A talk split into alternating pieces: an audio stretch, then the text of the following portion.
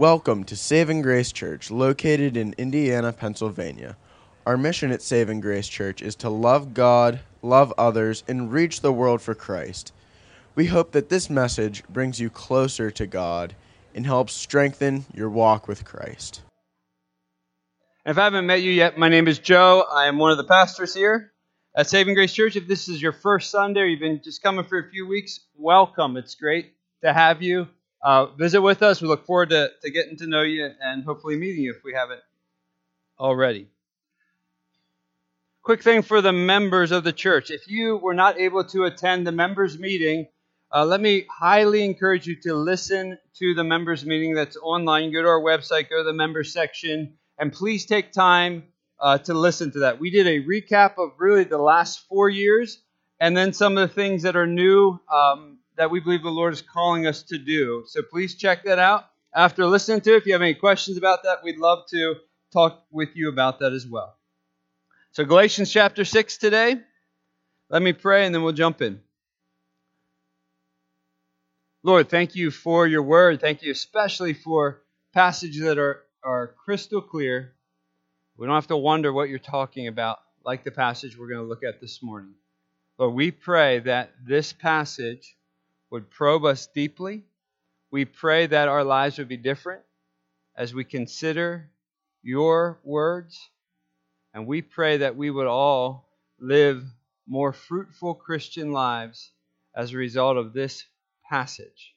And Lord, we pray you'd expose any lies that we are currently believing that are influencing the things that we give our time and attention and energy to. Lord, please set us free in an increasing way this morning.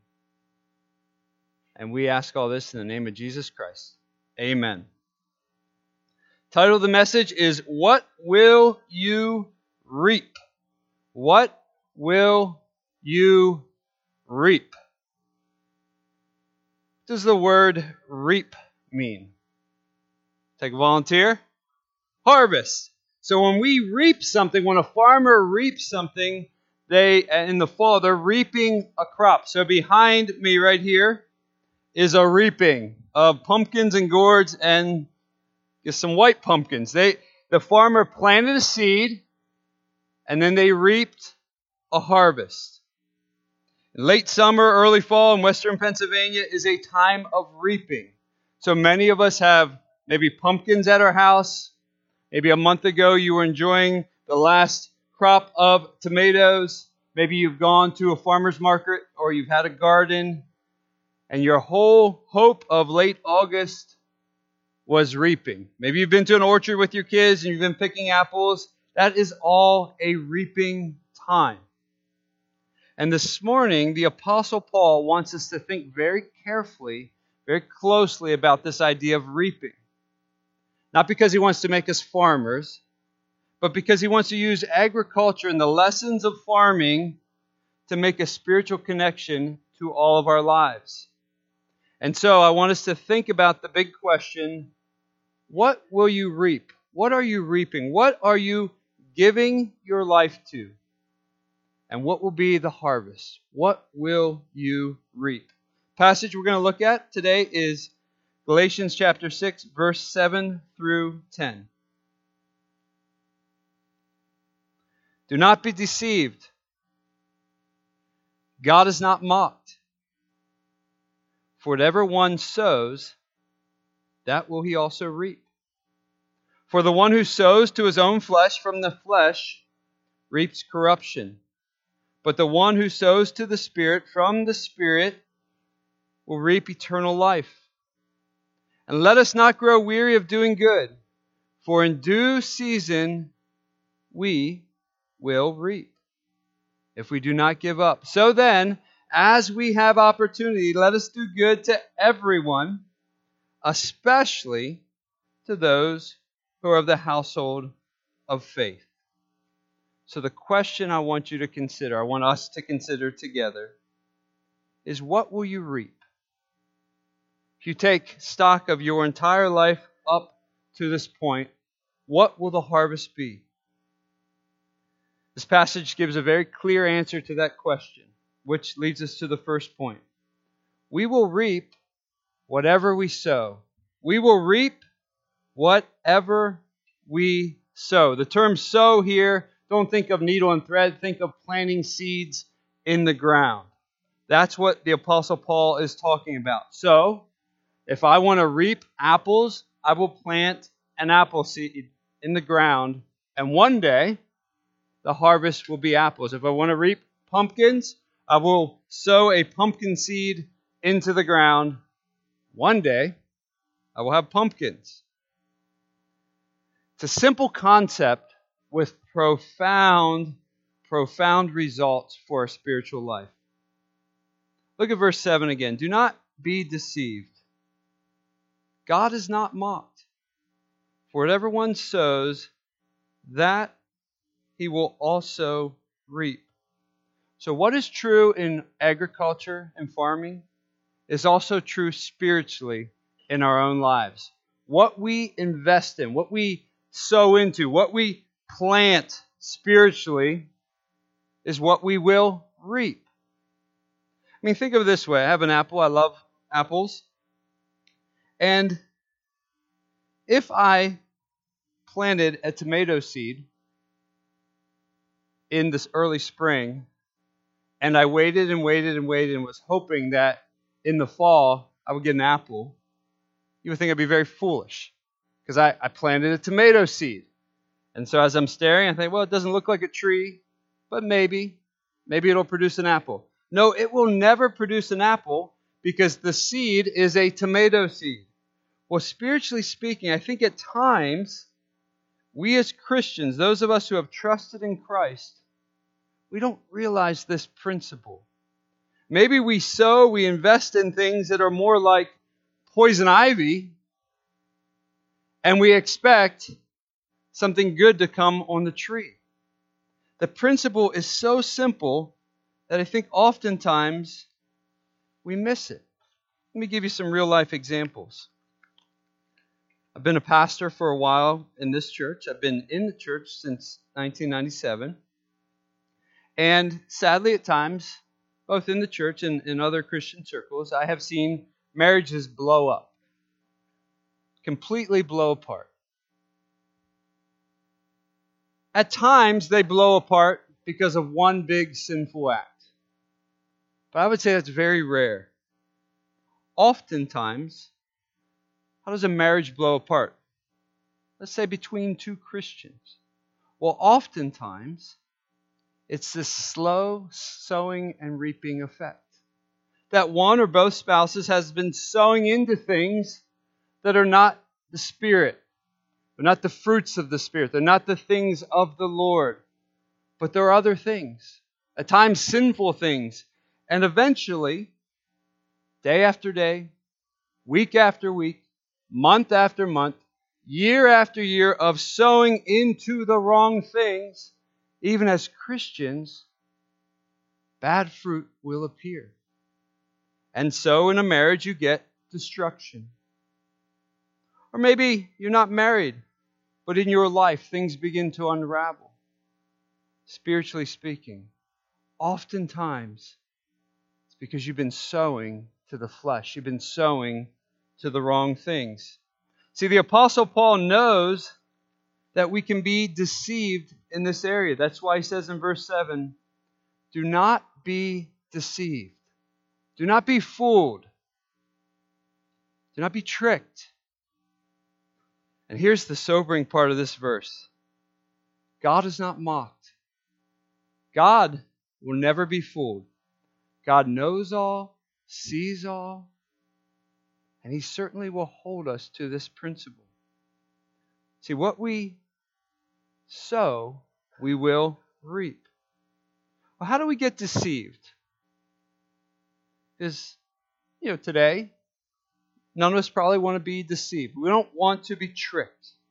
We get deceived when we believe a lie, when we buy it hook, line, and sinker. First time we see this in the Bible is in the third chapter of the Bible. I don't have this projected. I want you to listen and imagine the scene. Now, the serpent, that's Satan, was more crafty than the other beasts of the field that the Lord God had made. Now he said to the woman, Did God actually say you shall not eat of any tree in the garden? Began to question what God had said. And the woman said to the serpent, We may eat of the fruit of the trees of the garden, but God said, You shall not eat of the fruit of the tree that's in the midst of the garden. Neither should you touch it, lest you die. But the serpent said to the woman, You will not surely die. A lie. For God knows that when you eat of it, your eyes will be open, and you will be like God, knowing good and evil. So, when the woman, when she saw the tree, let's say the fruit on the tree, was good for food, and it was a delight to the eyes, and that the tree was to be desired to make one wise, she took it and she ate. And she also gave some to her husband who was with her, and they ate. Then the eyes of both were opened, and they knew that they were naked, and they sewed fig leaves together and made themselves clothing. Eve was deceived. She believed the lie, and she took it. Now, what happens next in Genesis chapter 3 is the Lord comes calling for Adam, calling him to account for both of their sins. But see, when we think about this idea, when we think about the principle that we will reap whatever we sow, none of us start out our Christian lives trusting in Jesus, being freed from our sin, being made alive spiritually, and then think, I hope I can crash and burn as a Christian. I hope I can sow into this sinful flesh that remains and bring it back to life. I hope I can really disillusion my closest friends and family by the choices that I make. We don't start out that way. But oftentimes we believe lies. Here's a lie that we can believe. Lie number one it does not matter how you live as a Christian. Doesn't matter how you live as a Christian. That is a lie from the pit of hell. And I want you to listen to it very carefully. It doesn't matter how you live as a Christian. You know how the lie goes. It goes something like this.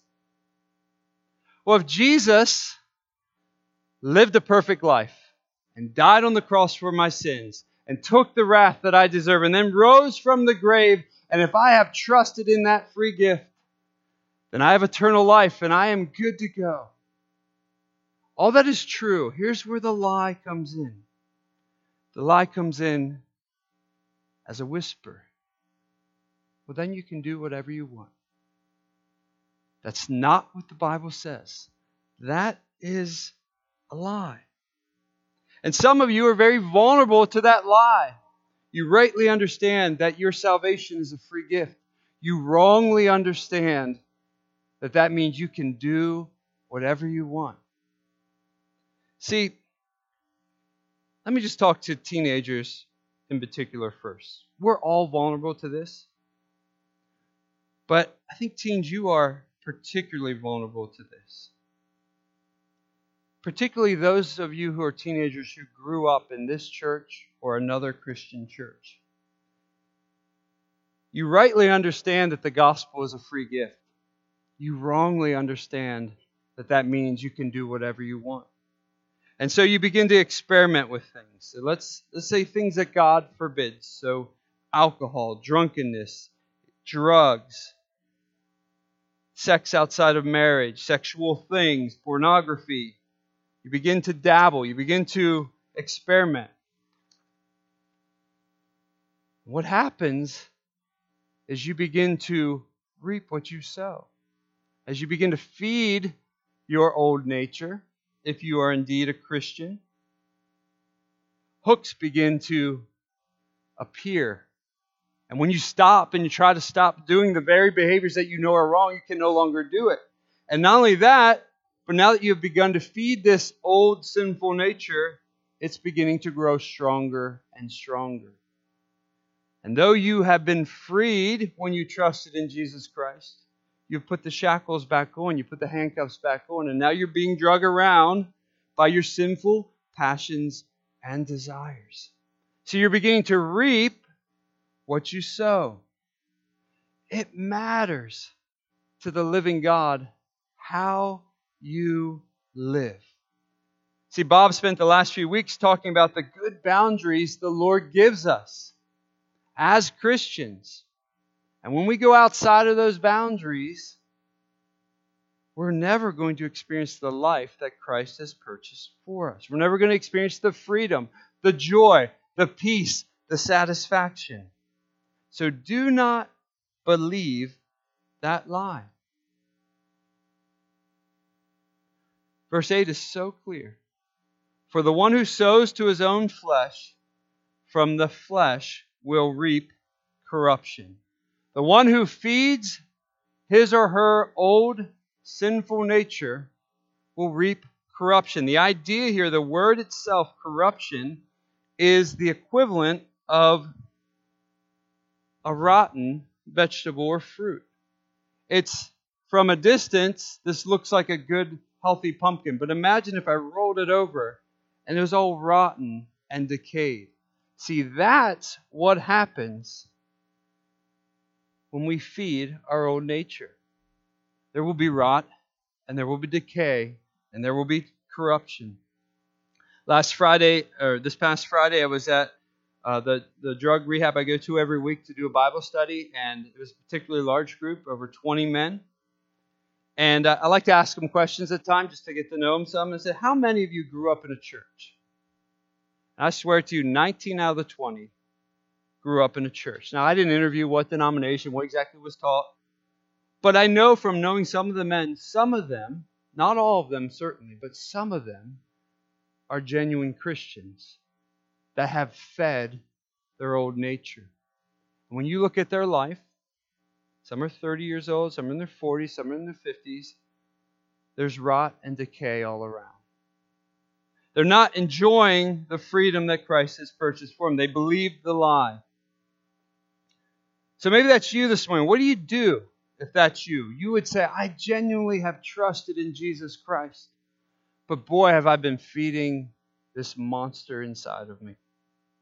What you need to do, you need to bring it out into the light. You need to confess it to the Lord. You need to ask others for help. And you need to not believe this lie either.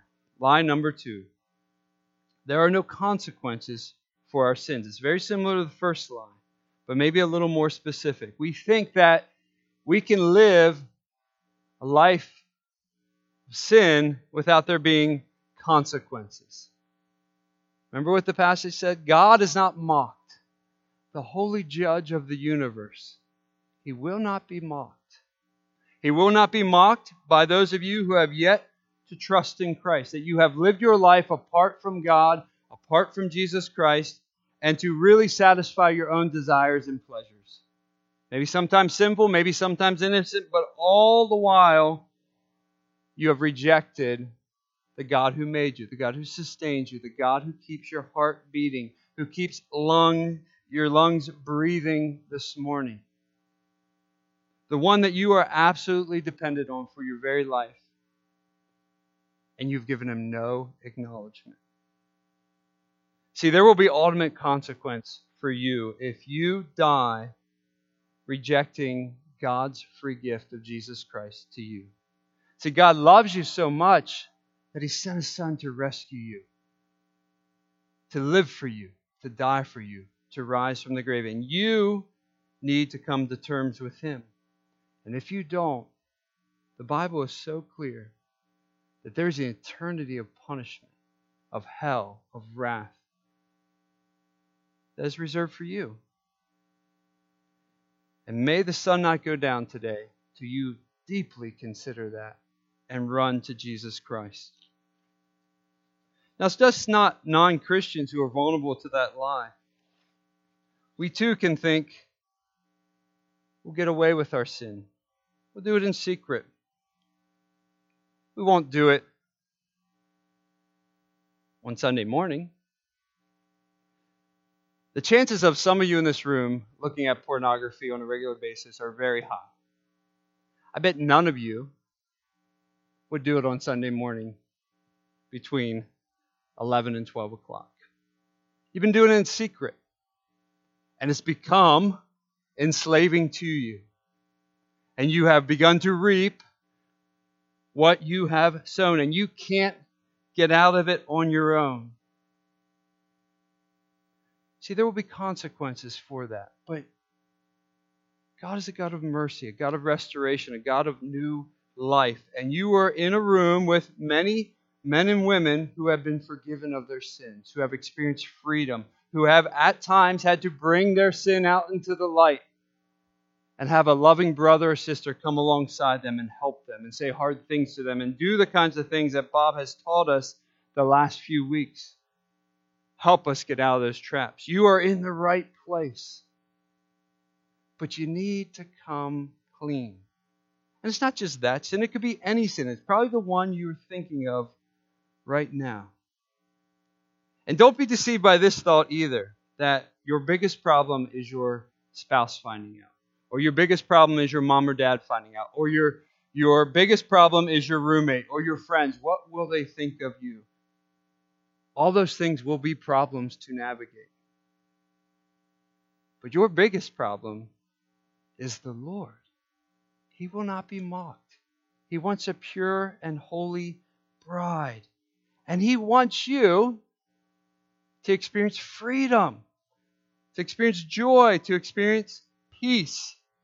Which brings us to the next lie. There are no benefits to living by the Spirit. Lie number three there are no benefits. Do not believe that lie. There is great benefit to sowing to God's Spirit, to pursuing God's Spirit, to living for the Lord by the power of His Spirit. Look at the second part of verse 8. But the one who sows to the Spirit from the Spirit will reap eternal life. The one who sows to the Spirit, continually sows to the Spirit, will reap this eternal life. Eternal life kind of confuses us. Eternal life isn't what just what is to come. It's what you began experiencing the moment you trusted in Jesus Christ. The very moment you believed, as John 3:16 says, you began to have eternal life. And now you're to walk out that eternal life. Now you're to, as Mary said, to throw off the old garments, the old grave clothes. How do you do that? Well, Paul told us earlier in chapter 5, but I say to you, walk by the Spirit, and you will not gratify the desires of the flesh. For the desires of the flesh are against the Spirit, and the desires of the Spirit are against the flesh. For these are opposed to each other to keep you from doing the things you want to do. But if you are led by the Spirit, you are not under the law. See, we're to sow to the Spirit. We're to be in this book and pray to our God day after day. Why do I and many of us in this room get up every morning and open this book and cry out to the Lord and put prayer requests in our Bible? Why do we do that? Because I really believe the second part of verse 8 that those who sow to the Spirit, we will reap the benefits of having eternal life. We will experience the life of God now. So the more you sow to the Spirit, the more spiritual fruit you will reap. This is not mysterious. So I want to grow your appetite for what the Lord wants you to do.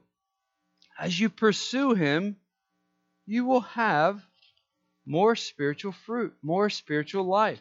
You will experience more of that living water that Jesus talked about at, when he talked to the woman at the well.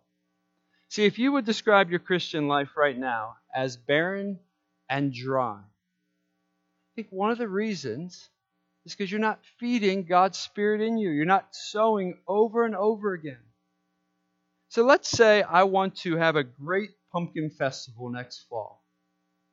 And I want every person in western Pennsylvania to have a pumpkin. What would I do? Would I plant five pumpkin seeds? No. I would gather up the all the pumpkin seeds I could get and ask all the farmers that I know say, We're going to blitz every field with pumpkins so I can have a great harvest. Well, spiritually speaking, if you want to grow and prosper spiritually as a Christian, there's a direct connection to what you're sowing into and what you will reap.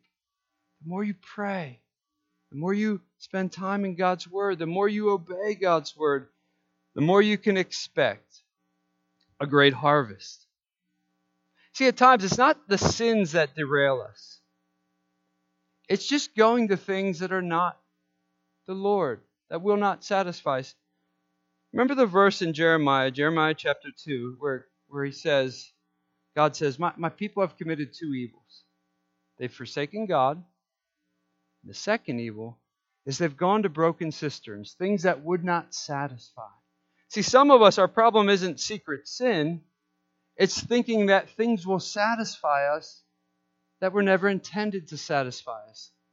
The gifts of God that are real gifts, we, we begin to switch them and look to them for satisfaction. So that could be a relationship, that could be marriage, that could be children, that could be a house, that could be a job, that could be a successful career. All those things can be good gifts from the Lord. But they will never satisfy you like sowing into God's Spirit, spending time with God. Second point we will reap a great harvest if we do not give up. You and I will reap a great harvest if we will not give up. See, one of the things that we can learn from farmers is perseverance. Any good farmer is an extremely hard worker. They get up earlier than most of us, they go to bed later than most of us. They have aches and pains that maybe most of us know nothing about. They, they go out in all weather, all times of the year, all because they have a harvest in mind. So when their back hurts, they still go. When it's cold and snowy and rainy, they still go. Well, they do it because they know they have to do it in order to have a harvest. They have vision. I want to give you vision from God's Word. We will reap a great harvest if we do not give up. Verse 9 And let us not grow weary of doing good, for in due season we will reap if we do not give up. See, Paul's transitioning here in verse 9 from not just sowing to our own spirit for our own spiritual good, but now he wants to give us vision that if you're in Christ, if Jesus has rescued you, you have been recruited to do good to others. All kinds of people from every tribe, tongue, and nation. It is to be a natural byproduct of your Christian life. And if you do not give up, you will reap a great harvest. See, another lie we can believe is all of our effort is a waste of time. Especially those of you who have been plugging away at something good for a long time. Let's say that you're discipling someone or you've been really dedicated to evangelism, some sort of ministry. But you haven't seen the effect you had hoped for. And you've grown weary. This phrase, grow weary, here, where it says, let us not grow weary, it literally means it's a farmer, no tractor when this was written, working in the field. Now the sun is up and it's hot and their back is aching. And there's a strong temptation to just throw in the towel.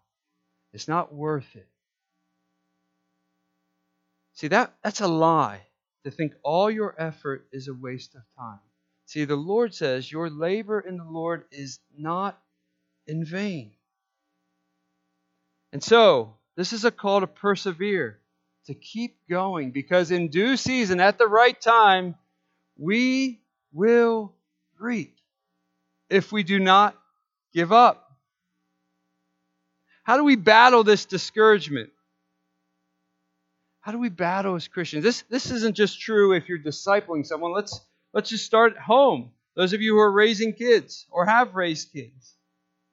Maybe at times you feel like the farmer. Back is aching. Sun is hot. All my effort seems to have little effect. God would say to you, Do not grow weary, for in due time you will reap if you do not give up. The Lord will respond to your prayers. The Lord will bring to life all the seed of God's word and the gospel that you have sown out. Do not grow weary in well doing. See, oftentimes, I find even in my own life, it's right at that breaking point where I got the surrender towel in my back pocket. I'm about to pull it out. And I want to pull it out.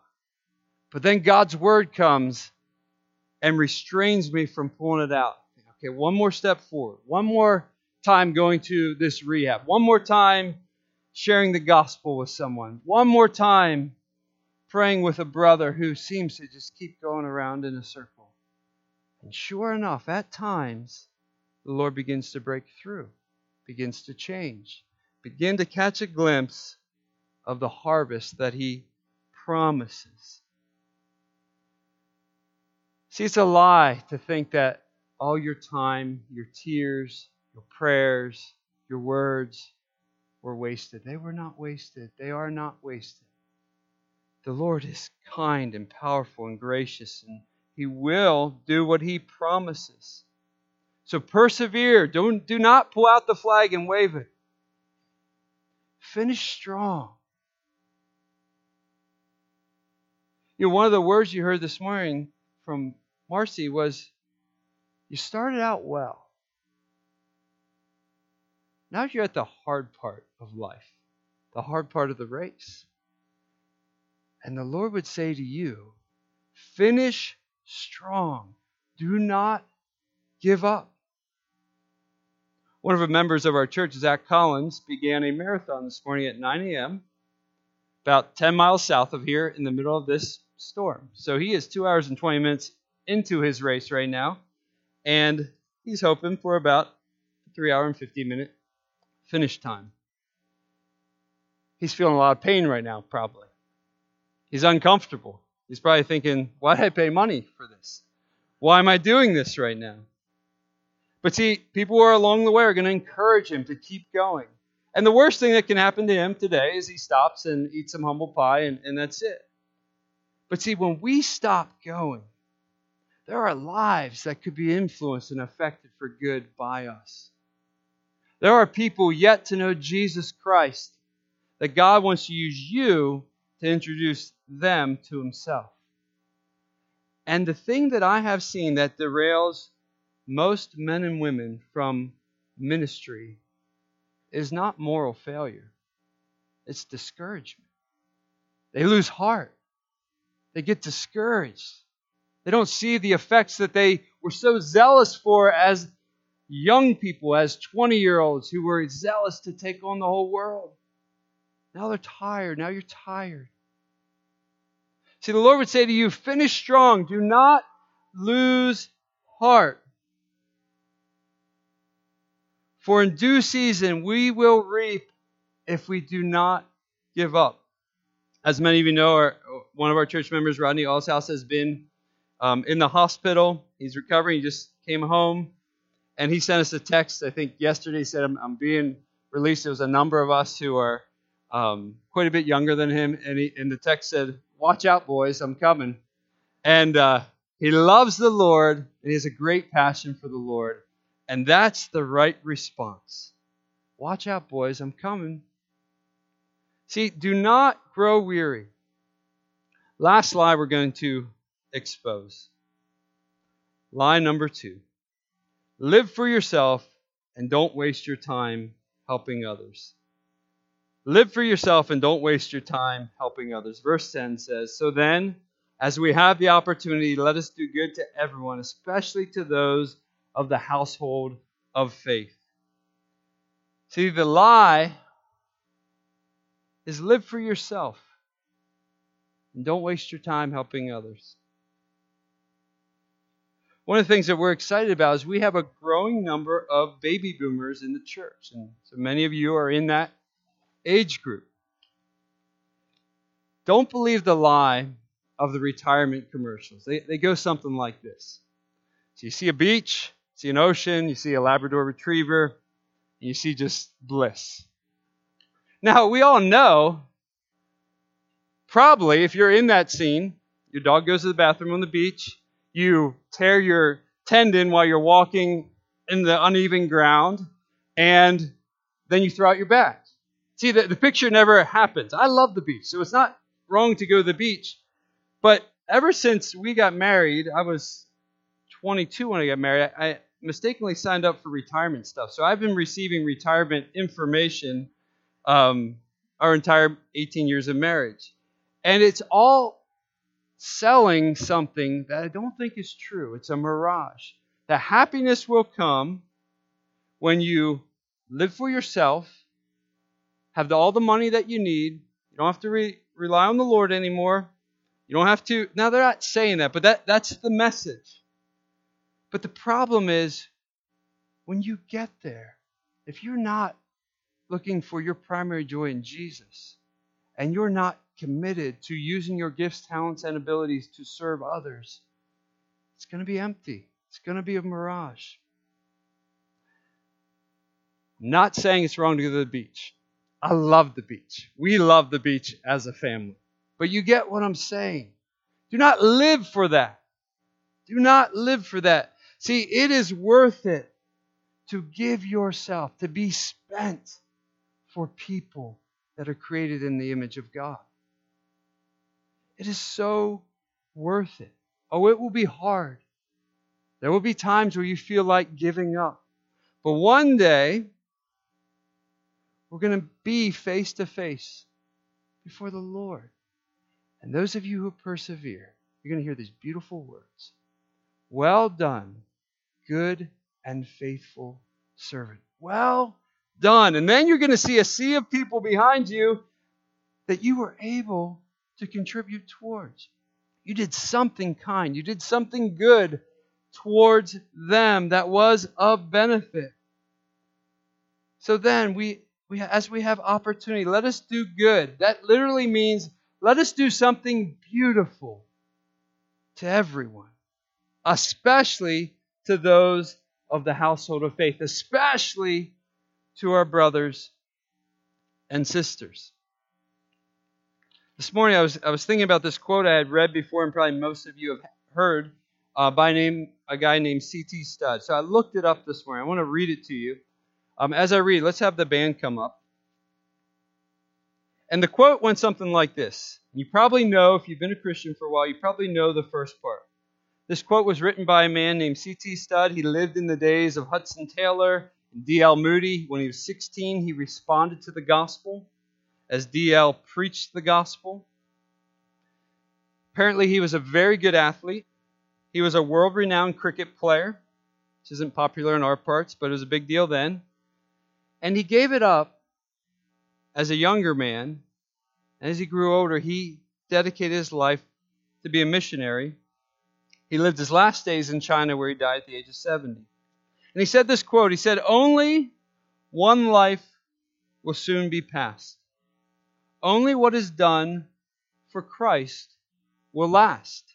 So you probably heard that quote before. But I picked up a new line in the stanza of the poem today. And when I am dying, how happy I will be if the lamp of my life has burned out for thee. See, if you spend your life